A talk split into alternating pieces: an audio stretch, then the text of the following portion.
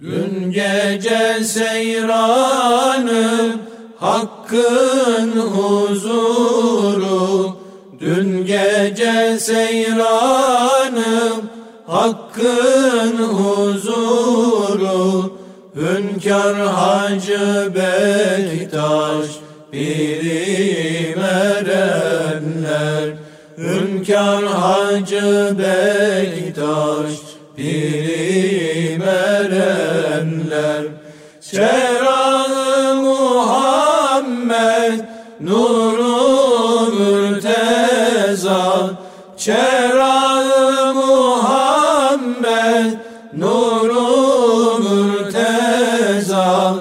Ayan oldu sırrım Kandım erenler Ayan oldu sırrım Kandım erenler Rehberim boynuma Tavk ettiresen Rehberim boynuma Tavk ettiresen Giderip zulmeti Şahım erenler Giderip zulmeti Şahım erenler Eşiğine koydum Canu Selim'i Eşiğine koydum Canu Selim'i Mürşid cemalini gördüm erenler Mürşid cemalini gördüm erenler.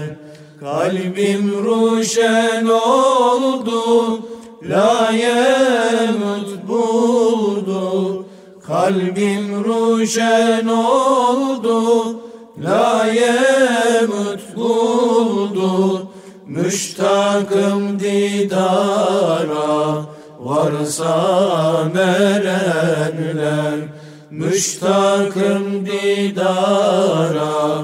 Varsa merenler Sekahun şerbetin nuş ettim kevser. Sekahum şerbetin nuş ettim kevser Kapında mihmandır hafız erenler. Kapında mihmandır hafız erenler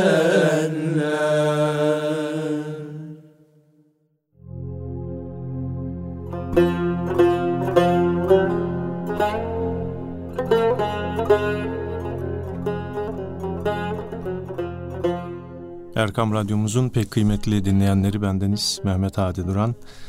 İlahi Nefesler programımızda huzurlarınızdayız efendim. Malum olduğu üzere filozof Beydeba'nın Kelile ve Dimne hikayelerini yine anlatmaya devam ediyoruz. Ve bugünkü programımızda 7. fasla gelmiştik. Düşmanların kendi aralarındaki ittifak ve ittihadı bozmak, hatta bazılarını saflarımıza iltihak ettirmek mümkündür. Faslın asıl başlığı bu. Şimdi bununla alakalı hikayeleri dinliyoruz efendim. Debleşem Şah bulmuş olduğu definede İbrani diliyle yazılı olarak çıkan vasiyetler içinde en çok yedinci vasiyete ehemmiyet vermiş ki bu da birkaç düşman bir akıllı aleyhinde anlaştıkları zaman bunların anlaşmalarını bozmaya ve hatta içlerinden bazılarını kendisine dost etmeye ve bu yolda bir tedbir bulmaya dairmiş.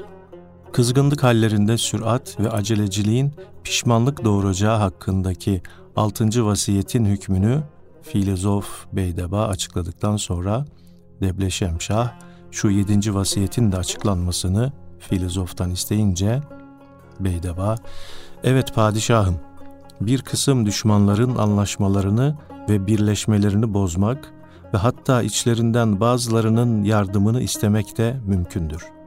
Çünkü şu husus bilinmelidir ki, dostluk, düşmanlık denilen şey insanın tabında olmayıp da geçici olursa dostluğun da düşmanlığın da devam etmesine ihtimal verilmez. Sizin aleyhinizde anlaşıp birleşecek düşmanların da elbette kendi aralarında bir rekabet ve düşmanlıkları vardır. İşte akıl ve hikmete başvurulacak olursa onların bu anlaşma ve birleşmeleri bozularak birbiri aleyhinde düşmanlığa çevrilmiş olur. Düşmanların düşmanlıkta ısrarla ve sebatla yürümeleri şöyle dursun, dostların dostlukta sonuna kadar kalmalarına bile itimat caiz değildir. Binaenaleyh filozoflar dostuna her hususta itimat ederek ona her halini ve gizliliklerini bildirmesi ihtimal ki sana düşman olacağı bir gün olur. Keza düşmanına da asla barışılmayacak diye koyu düşmanlıkta bulunma, ihtimal bir gün olur ki dost olabilir demişlerdir. Ki bu konuda biliyorsunuz hadis-i şerifte var. Vaziyet bu merkezdeyken halen düşmanlarımız olanların bazılarını kendimize dost edinebiliriz. Bu uğurda biraz olsun siyasi davranmak gerekiyorsa onu da yapmakta kusur etmemeliyiz. Çünkü kendi faydamız için yapılacak bu hareket asla bizi küçük düşürmez.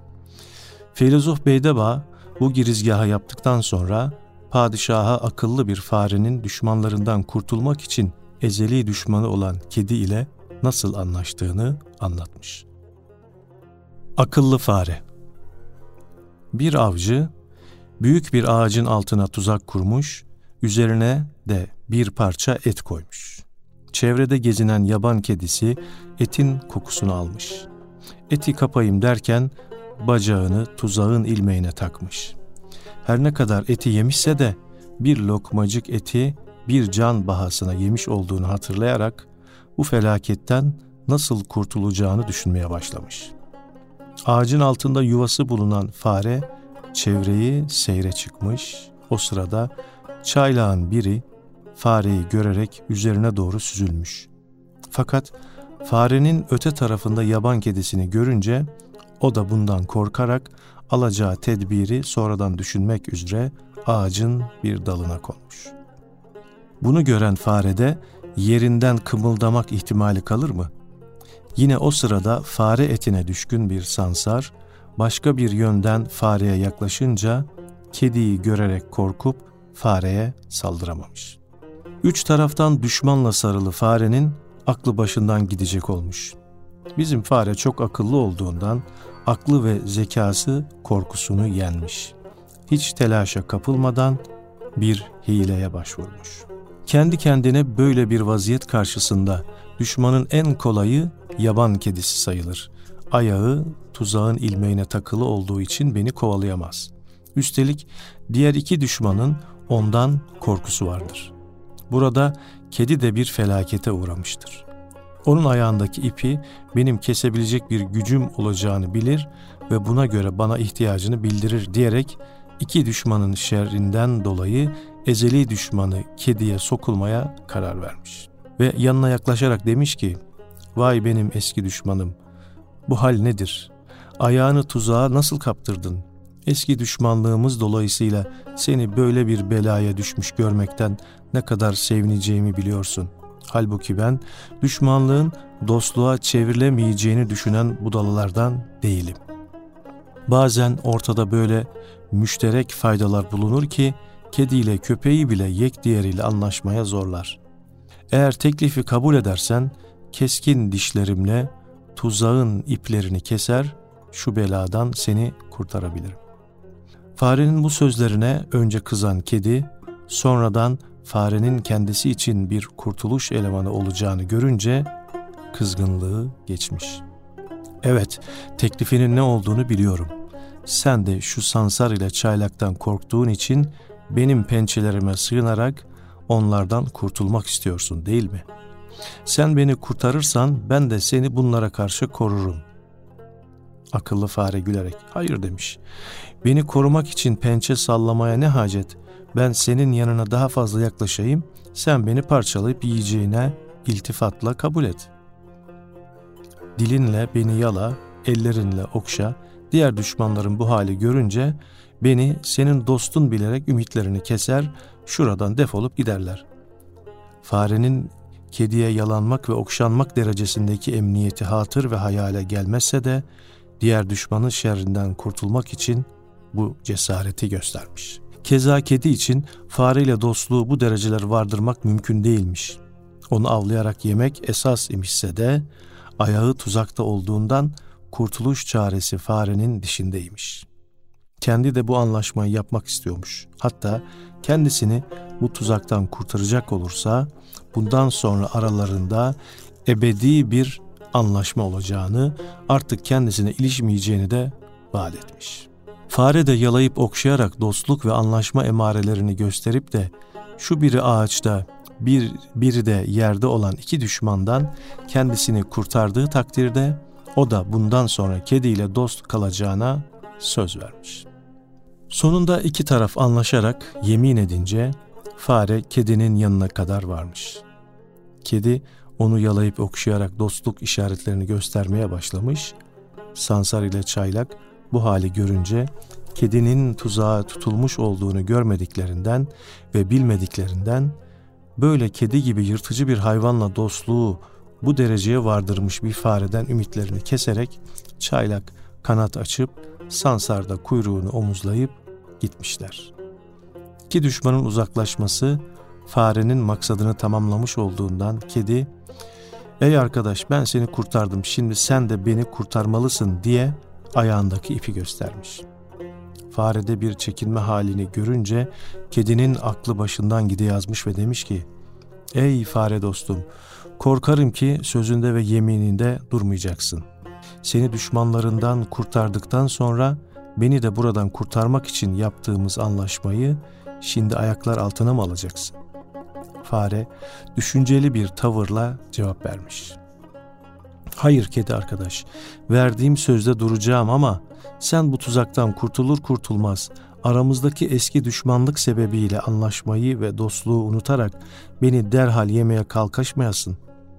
Bunun üzerine bir çare kedi, canım hiç öyle şey olur mu diye anlaşmayı ve verdiği sözü tutacağını fareye kat'i bir lisanla anlatmaya çalışmış. Fakat fare buna bir türlü inanamıyormuş. Bunun üzerine kedi söz ve yemininde durmayanların sonlarının neye varacağını göstermek için vefasız bir kadın hikayesi anlatmış. Efendim kısa bir ara verelim ve sonra da bu hikayeyi dinleyelim inşallah.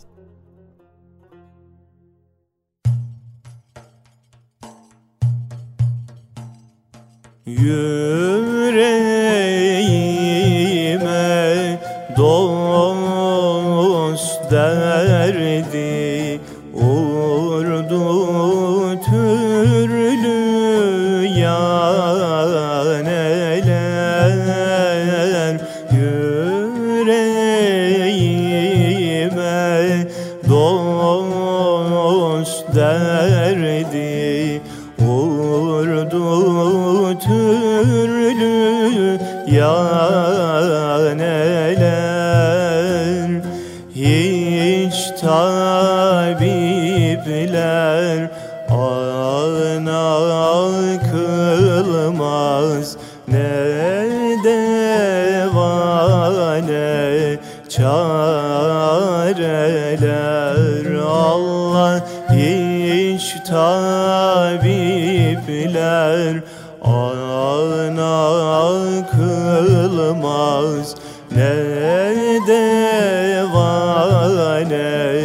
çareler.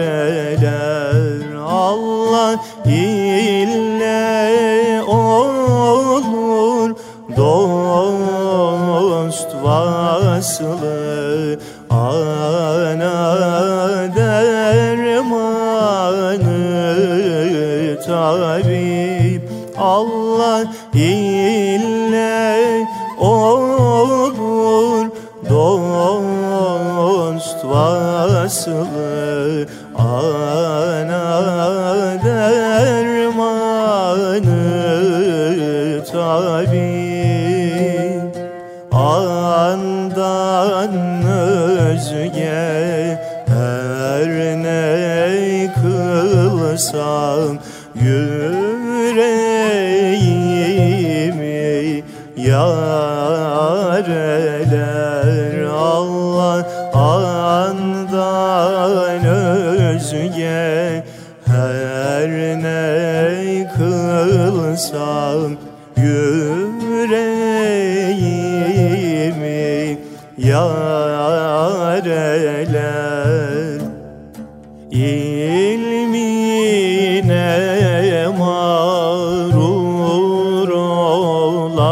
olanlar kaldı aşktan bir nasip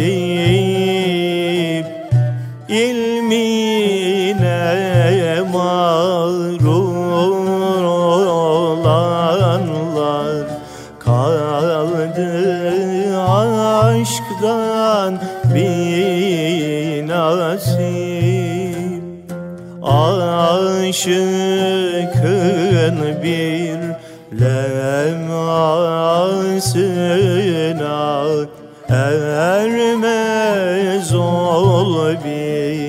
çareler Allah aşıkın bir lemasına ermez ol bir çareler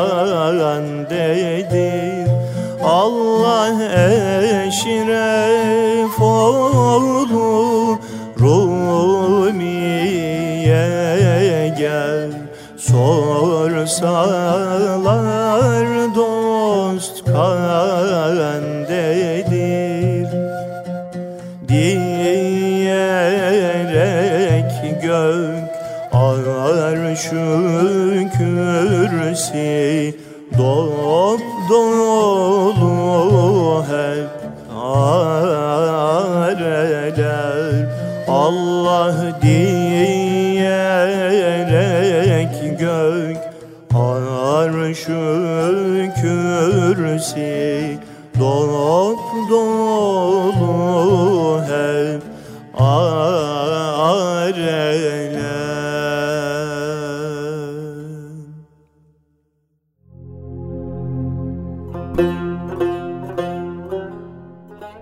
Sözünde durmayan vefasız kadın. İran'da bir çiftçi varmış. Sakalını mesleğinde ağartmış. Ziraat işini pek iyi bildiğinden gayet zengin olmuş. Çok güzel de bir eşi varmış. Güzelliğiyle nam salmış. Hele çiftçinin ihtiyarlığına karşılık kadın genç olduğu için ihtiyar koca çok sevdiği hanımını esen rüzgarlardan bile kıskanarak aşkına hiyanet etmemesi için kadını devamlı surette yemin baskısı altında tutuyormuş. Allah'ın işine bakın ki bir ara çiftçinin işleri bozulmaya başlamış. Seneden seneye birbirini kovalayan zarar ve ziyanlar sonunda çiftçi fakir bir hale düşmüş. Öyle bir hale gelmiş ki yiyecek ekmek dahi bulamaz olmuş. Geçim derdi adamcağızın bir kat daha belini bükerek büsbütün çökmesine sebep olmuş. Nihayet eşi, efendi böyle olmayacak, açlığa gelemiyorum, kendine mutlaka bir iş bularak bana bir lokma ekmek olsun getirmelisin deyince, adamcağız, akadın, şu memlekette çift çubuk sahibi bir kişiydim. Yanımda şu kadar kişi çalışıyordu. Şimdi gidip yanaşmalık mı yapayım? Daha önce benim uşaklarım oldukları halde şimdi mal sahibi olmuş kimselere hizmetçi mi olayım demiş. Geçinmek için çalışmanın ayıp sayılmayacağı karısı tarafından söylenince çiftçi öyleyse haydi buradan Arap Irak'ına gidelim. Orada Bağdat denilen büyük bir şehir vardır. Orada bizi kimse tanımaz. Çiftçilikteki ustalığım dolayısıyla bir çiftliğe kahya olurum, geçinir giderim diyerek evden, barktan, tarladan ne varsa satıp savarak yola çıkmışlar. Bir hayli yol aldıktan sonra öğle yemeği için konaklamışlar. İhtiyarın aklına yine hanımının gençliği ve güzelliği gelerek şüpheleri tazelenmiş. Hanım, biz şimdi Bağdat'a gidiyoruz ama ben çok ihtiyarladım. Sen ise daha genç ve güzelsin. İhtimal ki sana orada bin aşık çıkar. Şimdiye kadar muhafaza ettiğin kocalık hukukumu orada da koruyacak mısın deyince kadın ona ne şüphe kocacığım canım tende oldukça senden gayrı bir erkek sevgisi benim kalbime giremez. Mezara bile seninle birlikte girmek isterim diye doğruluktan ayrılmayacağına yemin billah etmiş. Çiftçi hanımından bu sözü alınca yüreğine su serpilmiş. Başını hanımının dizine koyup zaten yorgun bulunduğundan tatlı bir uykuya dalıvermiş. O sırada güzel bir Arap atına binmiş, gayet yakışıklı, kadınların akıllarını başlarından alacak derecede güzel bir delikanlının aniden peyda olması kadını şaşırtmış. Elinde olmayarak gönlü bu gence akmış. Delikanlı da çölün ortasında padişahlar sarayında dahi emsali bulunmayacak bir kadın görünce o da gönlünü kadına kaptırmış. O memleket padişahının oğlu imiş. İki genç ve güzel kişinin birbirine bakışlarında az manam olur. Bunlar derhal birbirlerini sevmiş olduklarını anladıklarından şehzade, "A güzel kadın, o yanınızdaki kişi kimdir?" diye söze başlamış. O sırada kadın kocasına verdiği söz ve vaatleri çoktan unutmuş. İşte o yabaninin kocası olduğunu, böyle sevimsiz ve mundar bir adamla evlenerek bedbah düştüğünü anlatmış. Söz uzamış, nihayet şehzade, haydi seni saraya götüreyim, yarın padişah hanımı sıfatıyla memleketin kraliçesi olursunuz deyince, kadın canına minnet bilerek ihtiyarın başını yavaşça dizinden indirip yere koyduğu gibi şehzadenin terkisini atlaması bir olmuş. Henüz yola çıkmışlar ki ihtiyar uyanarak karısına seslenmiş. Verdiği sözü ve ettiği yemini hatırlatmışsa da kadın şehzadenin beline sımsıkı sarılmış, alayla karışık acı bir cevap vermiş ve bir anda gözden kaybolup gitmişler. Zavallı ihtiyar ümidini kesmemiş, gittikleri tarafa doğru yola çıkmış. Şehzade ile genç eşi güzel bir çeşme başına vardıklarında hem kendileri dinlenmek hem de hayvanlarını sulayıp dinlendirmek için attan inmişler. Tatlı sözlerden sonra kadın sıkıntısını gidermek için tenhaca bir köşeye çekilmiş. Meğer orada müthiş bir arslan varmış. Sözünü ve yemini tutmayan o hain kadının üzerine saldırarak paramparça etmiş. Şehzade kadının geciktiğini görünce kaçmasın diye gittiği tarafa seyirtmiş, sevgilisini arslan pençesinde görünce hemen atına atlayarak oradan uzaklaşmış. Biraz sonra kadının kocası gelip karısının canavara lokma olduğunu görünce şu hale kendi kendini attığını ve cezasını gördüğünü düşünerek kederli ve bitkin bir halde Bağdat yolunu tutmuş. İşte yaban kedisi bu hikayeyi anlatarak fareye sözünde durmasını, anlaşmayı bozmamasını söylemiş. Fare, zaten bu hikmetleri bildiğinden kediye cevaben demiş ki, Merak etmeyiniz azizim, ben sözümden dönecek değilim. Fakat size inancımı düşünüyorsanız o kadar ahmak olmadığıma emin olabilirsiniz. Sizi buradan kurtaracağım ama öyle bir şekilde kurtarmalıyım ki bana zararınız dokunmasın. Bu ise şöyle olabilir. Tuzağın bütün iplerini keserim, yalnız bir tanesi kalır. Onu da tam avcının geldiği anda keserim ki bana kötülüğün olmadan kendi başının çaresine bakarsın. Ben de deliğime kaçarak kurtulurum. Kedi bu plana da razı olmuş. Böylece fare tuzağın yalnız bir ipini bırakarak diğerlerini kesmiş, ertesi sabaha kadar fare ile kedi orada kalmışlar. Aralarındaki konuşma hep dostluk ve arkadaşlık üzerineymiş. Ertesi sabah avcı erkenden çıka gelmiş. Tuzağa yaklaşırken fare kedinin son ipini de keserek deliğine can attığı gibi kedi de tuzaktan kurtulur kurtulmaz soluğu ormanda almış. Avcı hem avını kaçırdığına hem de tuzağın kesilmiş olduğuna üzülmüş. Bu hadiseyi mütakip kedi farenin ziyaretine gelmiş. Fare deliğin ağzına kadar çıkarak kediyle konuşmaya başlamış. Kedi kendisinden bu kadar iyilik gördüğü için bundan sonra hiçbir fenalık etmeyeceğini söyleyerek ve türlü yeminler ederek delikten dışarı çıkması için fareye bin bir dil döküyormuş da fare bu sözlere hiç kanar mı? Bu sözlerin hepsi tamamen doğru olsa bile benim için inanmak imkansızdır. Aramızdaki zıddiyet ve eski düşmanlık bizi birbirimize dost edemez. dostluk için münasebetleri olmayan kişiler farz edelim ki kendi aralarındaki bir iş için birbirine dost olsunlar. Bundan hiçbir fayda çıkmayacağı gibi türlü türlü kötülükler de doğabilir. Bir fare ile kurbağa hikayesini bilirim ki buna güzel bir misaldir diyerek fare düşmanı kediye anlatmaya başlamış. Fare ile kurbağa Bir fare güzel bir su kenarına gelmiş, kendisini oraya çeken şey kurbağanın bağırmasıymış.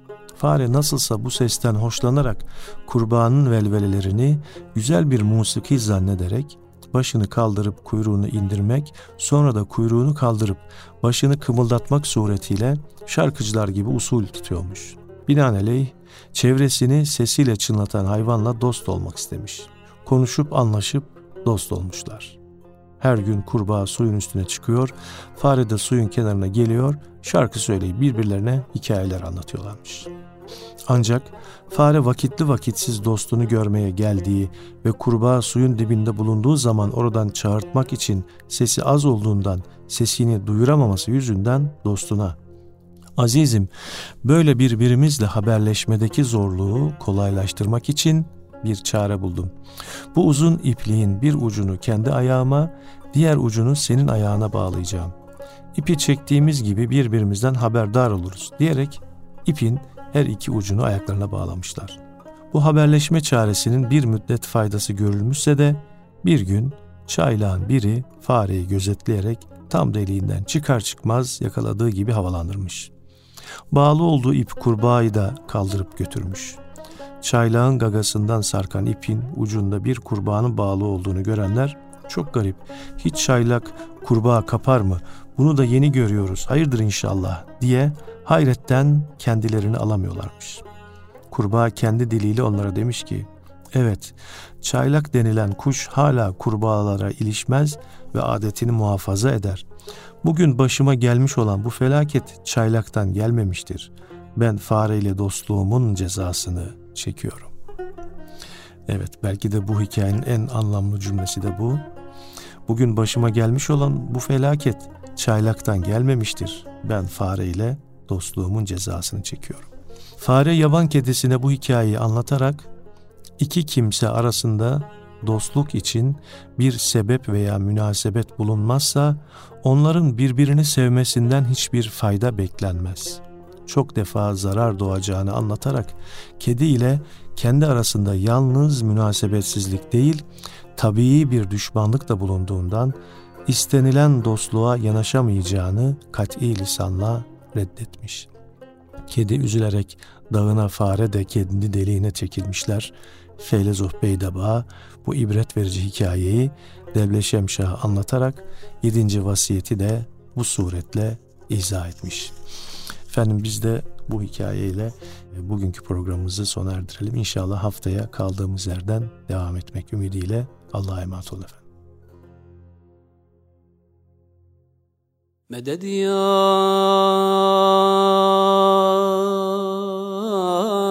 sahibel makam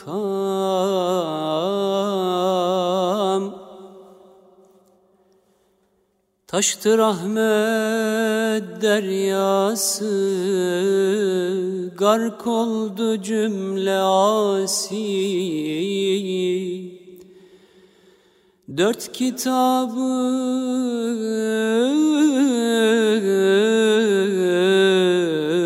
manası Allah. La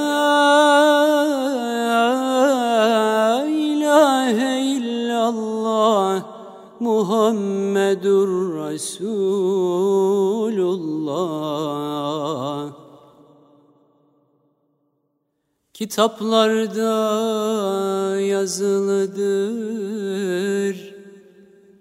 Gönüllerde gizlidir.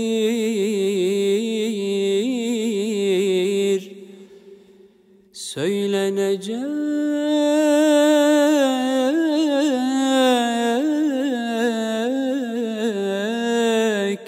söz budur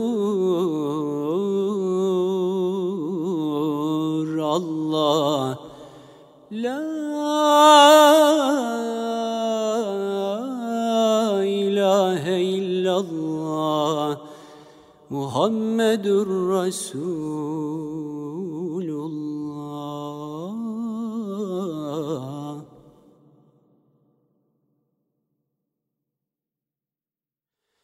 Budur esmanın hası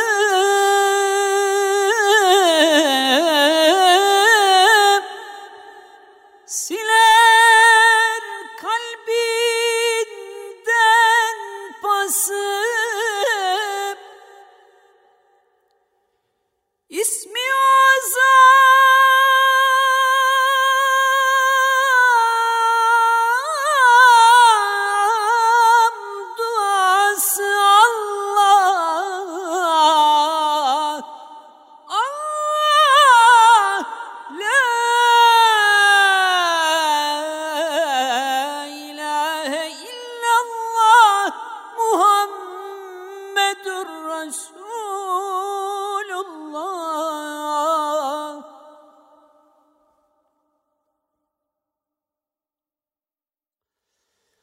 Erenlerin burağı yakın eder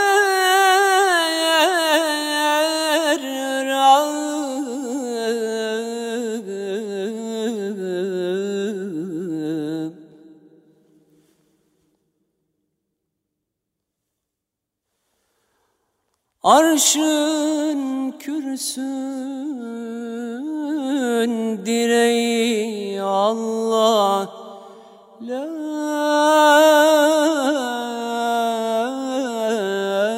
ilahe illallah. Muhammedur Resulullah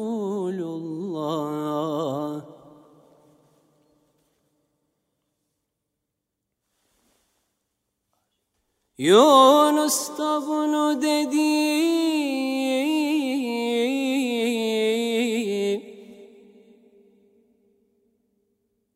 Yanar yürekte aşk odu.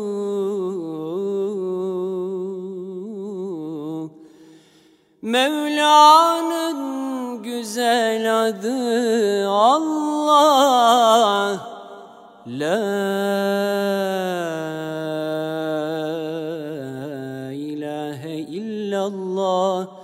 Muhammedur Resulullah.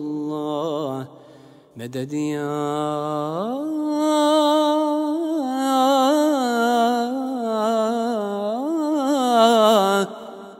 Tabibel kulub